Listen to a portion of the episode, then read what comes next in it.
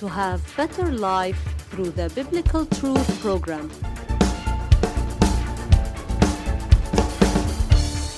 The title of today's Biblical Truth, Victory is Certain in This Battle.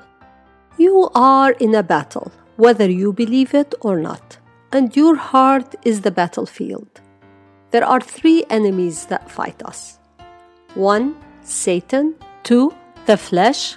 And three, the world, which is the lust of the flesh, the lust of the eyes, and the pride of life. To enjoy victory, there are two things. One, you must resist the devil. James four seven. Therefore, submit to God, resist the devil, and he will flee from you. The second point, as in Ephesians four twenty-seven, do not give place to the devil.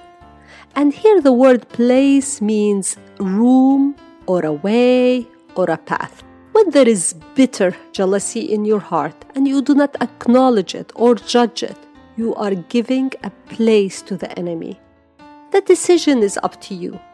The enemies are around you, but you have the choice, either to fight or to give up.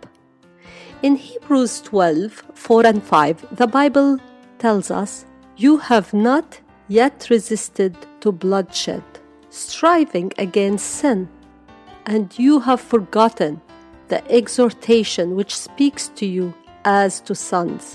My son, do not despise the chastening of the Lord, nor be discouraged when you are rebuked by him."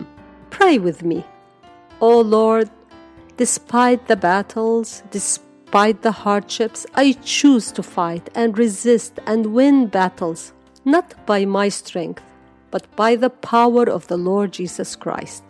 Thank you, Lord, for hearing me and responding to my prayers. In the name of the Lord Jesus Christ, amen and amen. May the Lord bless you in a new episode of the Biblical Truth program.